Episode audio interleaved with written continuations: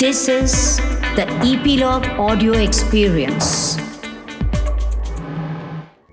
The language and content on this podcast may be unsuitable for certain audiences. Listener discretion is advised. Welcome back to History Chatter. We've been talking about 19th and early 20th century Bombay over the last 2 weeks. Talking about 19th century and earlier, even early 20th century Bombay and recreations really. I mentioned picnic while talking about Salim Ali's early life. I'm reminded of the ways in which food really is an emblem of how cultures and people meet and pass on their impressions over one another. I was talking about this in that episode on falafel. As time passes, really, as a dish is handed down from one generation, one people to another, as it moves across cultures or travel across places, the recipe is often rewritten by those who take it up. At first, the differences might appear small, but over time, the whole new form of the dish might change and it appears something else altogether to its new consumers. New ingredients are often substituted. New methods of preparation are often adopted. And quite often, new names are given. But every new addition or every new layer of addition offers us some clues about a new group of consumers, their tastes, their language, and their relationship with those from whom they adopt or take up the dish in question. This is very true of the Anglo-Indian cuisine, especially. There are several obvious examples of this, but the best is probably Kajri, which is now a rich and quite satisfying dish made from flaked fish, hard-boiled eggs, rice, butter, spices, and sultana grapes. It now, of course, bears little resemblance to the Indian dish or khichdi from which it was derived, but the changes that it went through before taking its current form tell us a good deal, not only about the British Raj, but also about a history of Western approaches to India more generally. Khichdi or Kajri, as we've been talking about, Kajri probably began as Khichdi or Khichdi, which is a traditional Indian dish made from rice and lentils. Sometimes with rice and millet, with mung beans and millets. Quite when and how it first originated is hard to ascertain. But it's been around for a very, very long time. Probably it took its name from the Sanskrit word kiccha. It certainly existed in one form or another as far back as the 4th century BC. Now, its ingredients probably varied between regions, depending on the season, the availability of vegetables, or the religion of its consumers. But even at that early date, the foreign visitors noticed it as a staple of the native cuisine. For example, soon after the death of Alexander the Great, Seleucus Nicator, his ambassador of his former commander to the Maurya Empire, noted that a dish of rice and pulses was popular with the people of the subcontinent. But it really did not attract a great deal of interest among the foreign visitors until after the Mongol invasions and reopening of the Silk Road. European and North African travelers were anxious, really, to learn whatever they could about Indian customs and food. But their curiosity was not beyond functional. They were happy to get familiar with basic ingredients and identify or spot any similarities, if any, with their own cuisine, but nothing more. This, for instance, is how Ibn Battuta, who was writing in the 14th century, described the mung bean variant of khichdi that he saw during his journey from Multan to Delhi in 1333. That's early 14th century.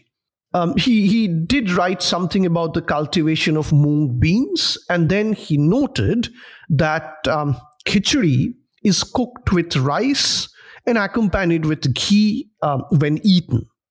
It's called kishri. And people of the region breakfast on it every morning. This is to Indians what barira is to the Moroccans. Later, the Europeans began to develop a more disdainful and condescending approach to the Indians. As a result, travelers came to look at khichdi as a more alien dish. They were not terribly curious anymore. They ignored similarities with their own cuisine and concentrated on the unfamiliarity much more. For instance, the Russian traveler Afanasi Nikitin, who was writing in the 15th century, described khichdi rather scornfully. In fact, on one occasion, he used it to illustrate the peculiarity of Hindu dietary rules. And on another occasion, he equated it with horse feed. Now, rarely did early modern travelers bother themselves too closely into the more varied and diverse diffusion of khichdi. Nikitin, for instance, didn't bother to check that by the 15th century, it was not an exclusively Hindu dish.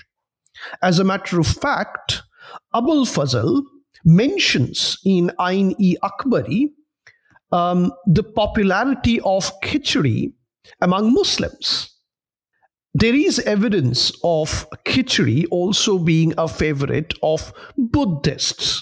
As a matter of fact, khichdi could no longer be thought of as a single dish. The subtle variations of the past had resulted in a range of various regional recipes. In Mughal Bengal, for instance, it was often eaten with an oil-based pickle. In Gujarat, it was cooked with cumin, turmeric, and curry leaves. But, of course, Nikitin has absolutely no interest in taking khichdi back home. He would have probably hated the idea. He described it frankly as bad and had absolutely no desire to taste it ever again. That scenario partly changed with the appearance of British colonialism.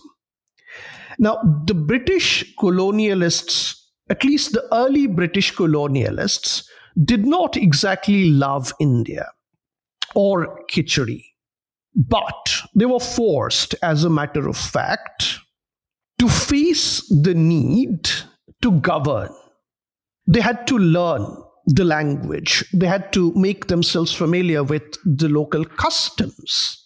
If they were to be dismissive of Indian culture, the task of governance was going to be increasingly harder. How could you expect to collect taxes, administer justice, or perform any other work unless, of course, you are familiar with the customs and manners of the people? So whether they liked it or not, the early company servants began to learn Indian language or pick up Indian habits and even developed a soft corner for Indian cuisine, including the khichdi. But the khichdi served in their homes could not have been the same as that eaten in the street. Rather, it had to be a hybrid. It emerged out of a relationship, a dialectic really, a dialogue even, between Indian cooks and the wives of company officials. So while the wives believed that dining remained an essential component of British identity and marked their basic difference with their subjects, they insisted on adopting the recipe to their own tastes. So rice remained the basis of the dish, but they decided to add hard-boiled eggs, and pulses were replaced with flecked or smoked fish. Now, of course, probably the Bengalis also had some kind of a previous tradition of eating fish along with khichdi, but that was cooked separately. This is the first time that it was mixed with the basic ingredients. The new dish, in its new form obviously, found its way back to Britain, and of course now it acquired a new name, khejri. One of the earliest recipes is found in a book published in 1790 or so by Stephen Malcolm.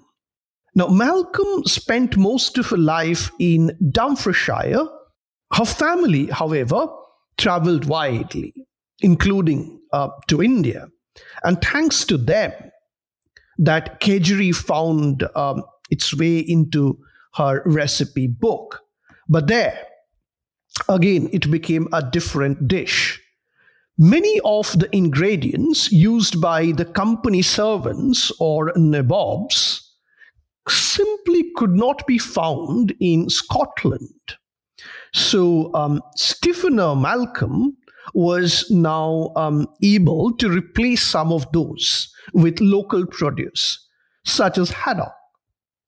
Though unknown in India, now it could be purchased rather cheaply along the quays of Solway Firth, and it had the additional merit of being naturally flaky.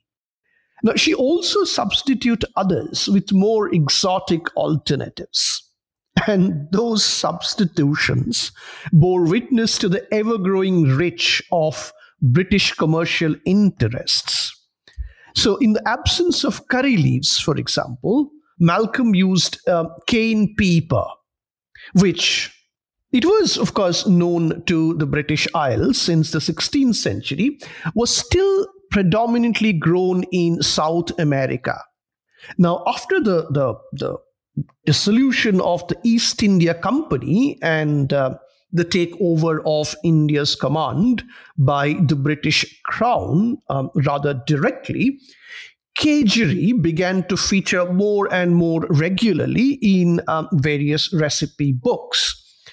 By the end of the 19th century, it became something of a staple.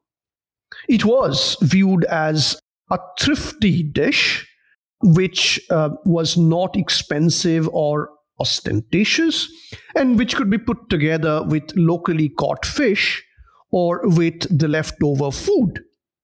But the British Raj was no longer dominated by middle-class merchant adventurers. It was now looked after by the British elites. Kedgeree, too, over time, increasingly became an upper-class dish. So it was now made with richer and more distinctively British ingredients, such as salmon or veal. By the early 20th century, now, kedgeree gradually was associated with aristocratic texts. Not just with aristocratic texts, but also with ostentation, extravagance, and even decadence. Of course, since the end of the British Raj, kedgeree has ceased to be the exclusive food of an imperial elite. Its ingredients have been democratized, and more typically Indian ingredients have been added once again. Cumin, turmeric, curry powder, and so on. But beneath the surface of these modern recipes, it's still possible to glimpse the traces of its earlier versions. And these additions, as we were discussing, were marked by curiosity, yet others were marked by negative prejudice. But all of these additions and changes bear testimony to the West's long and complicated relationship with India. We will return to this question of complicated relationships with various players, various histories, and various pasts once again in the next episode of History Chatter. Till then, this is Anirban. See you next week.